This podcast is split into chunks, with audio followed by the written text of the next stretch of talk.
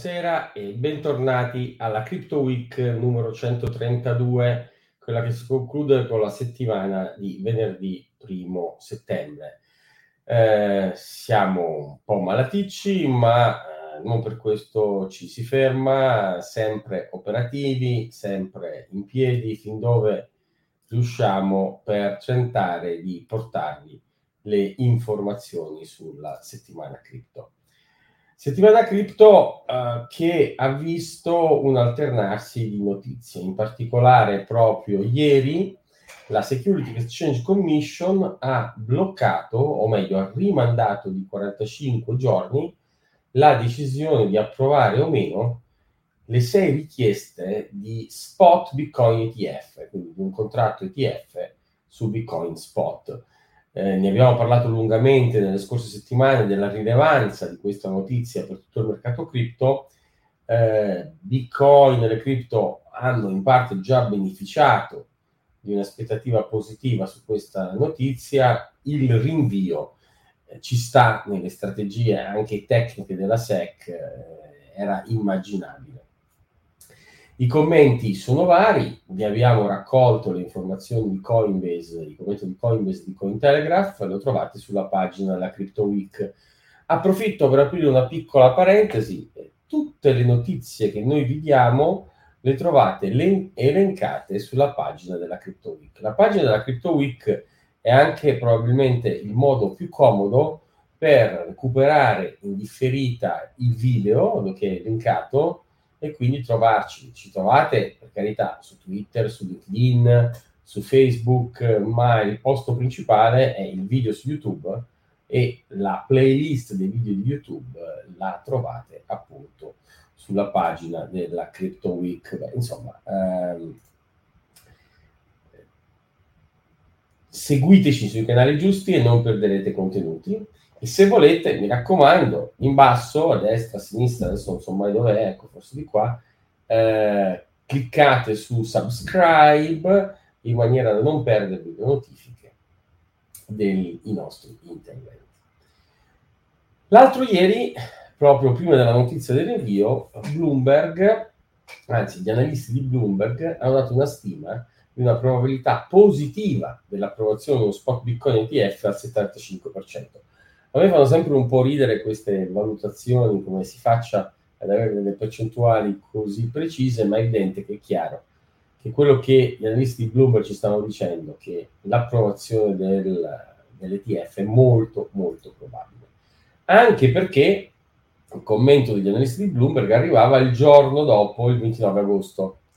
E sì, perché eh, il 29 agosto Grayscale ha vinto la sua causa contro la Security Exchange Commission. Ce lo racconta il Wall Street Journal e fa vedere come questo sia un uh, parere fondamentale e decisivo perché ricordiamoci che il Wall Street Journal, scusate, la Security Exchange Commission negava a Grayscale di poter diventare un ETF, Grayscale l'ha portata in causa, la causa è stata persa. Insomma, la Security Exchange Commission non se la passa bene nei tribunali eh, da queste parti, eh, sconta eh, un cambiamento di guida avvenuto tre anni fa e sconta alcune decisioni sbagliate che predetano appunto Gensler come quella di opporsi all'ETF.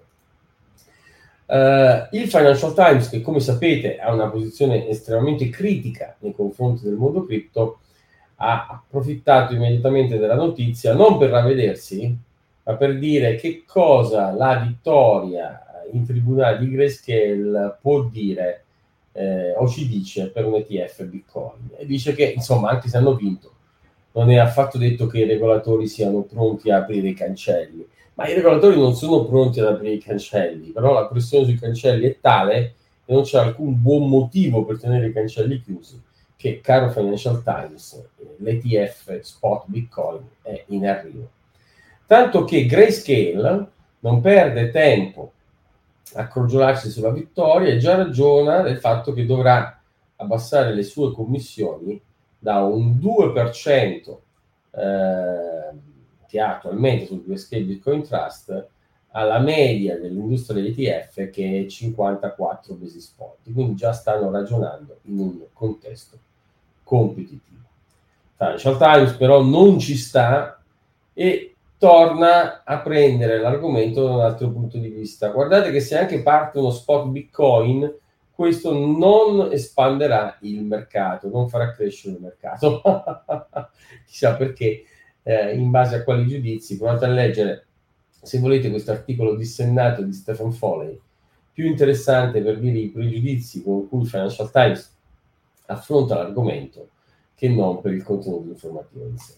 Tutt'altro piglio, eh, non per nulla, a me il vostro Journal piaceva da sempre, anche prima di quando nel 2014 ho scoperto Bitcoin, eh, tutt'altro stile eh, la posizione del Wall Street la quale sì, nei titoli si fa tentare dalla mafia Fidelity dietro le grandi cripto e racconta insomma come Fidelity Asset Management sia dal 2014 l'unica Fidelity Investment, scusate, l'unica azienda rilevante a livello sistemico nel mondo finanziario a aver avuto attenzione e promozione per Bitcoin.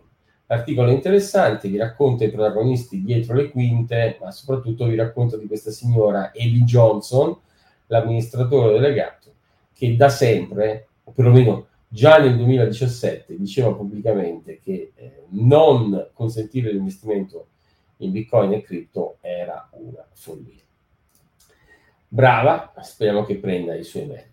Eh, per il resto, le notizie, queste settimane, questi mesi, lo so, sono un po' noiosette perché sono tutte centrate su che cosa dice o che cosa farà o che cosa suggerisce il eh, regolatore. Ma tant'è, ci tocca eh, raccontare di questi aspetti perché sono cruciali per la crescita eh, del mercato e quindi sono cruciali per tutto quello che ci interessa.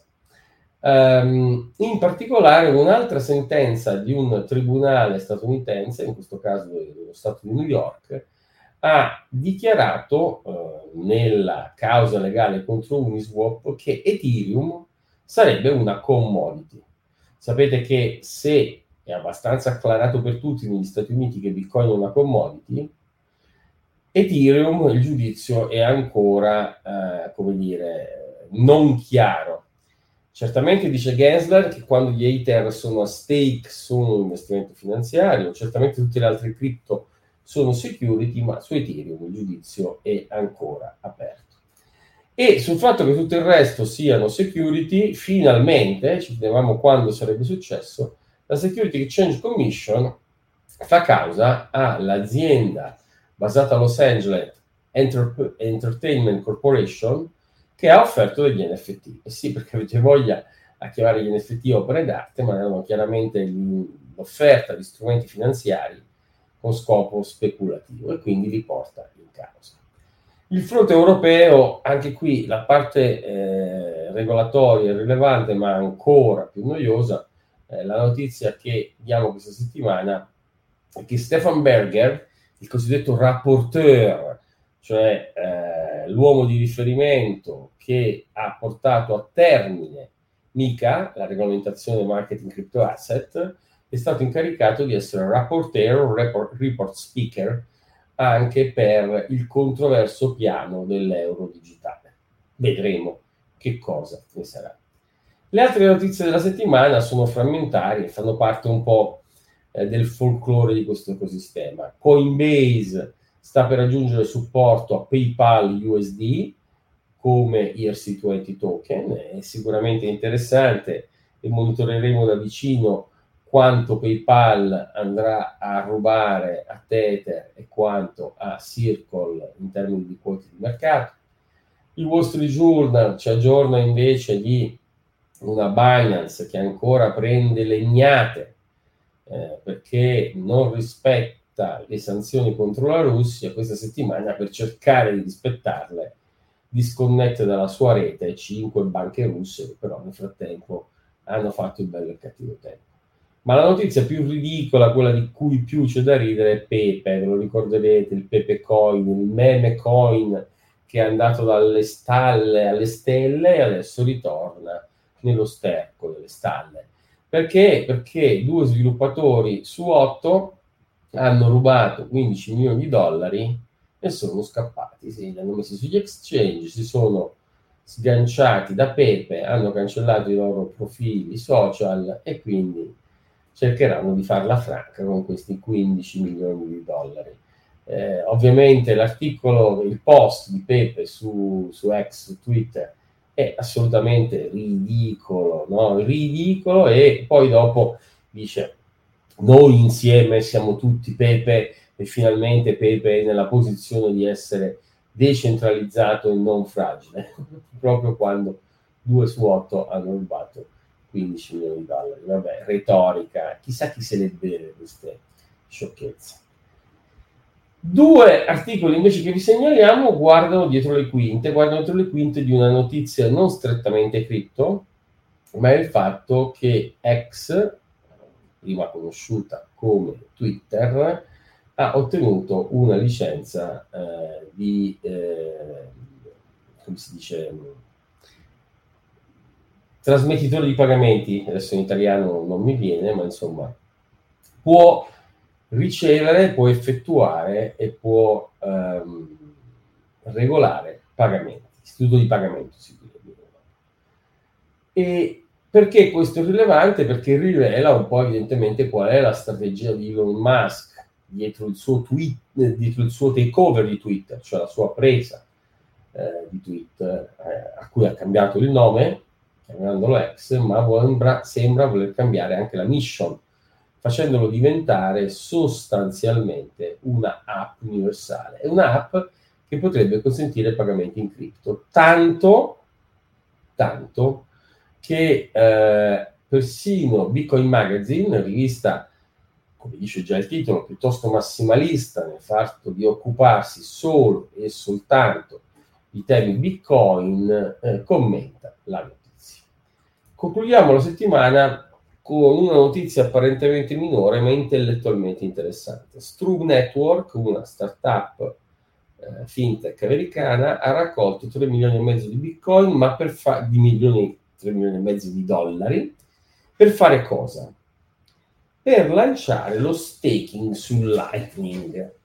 E allora, voi sapete, non ho mai nascosto il mio scetticismo su Lightning, questa piattaforma di pagamenti super efficace, eh, questo layer 2 di Bitcoin. Uno dei problemi fondamentali di Lightning è che in realtà c'è, eh, per dare liquidità al sistema, da impiegare della liquidità che viene immobilizzata, che viene remunerata in parte con anzi che viene remunerata eh, con lo svilupparsi di un sistema commissionale su Lightning Network che quindi dà delle fee. Ora, che cosa vi ho appena detto? Liquidità bloccata e remunerata da commissioni. Beh, ma allora stiamo parlando di staking. I ragazzi hanno pensato di fare proprio questo, cioè di bloccare i bitcoin in un token costituenti eh, su Ethereum e quindi frizzarlo lì e quel Bitcoin va a dare liquidità al Lightning Network. Eh, ovviamente l'idea farà storcere il naso ai Bitcoin maximalist, ma ha un suo fascino, ha una sua ragionevolezza, ha una sua praticabilità. Vedremo che cosa ne sarà in futuro. Uh, tante domande, però questa settimana la tagliamo breve perché il sottoscritto è malaticcio. Per esempio Giuseppe De Bellis ci chiede, buonasera prof, a che punto siete con il wallet non custodial?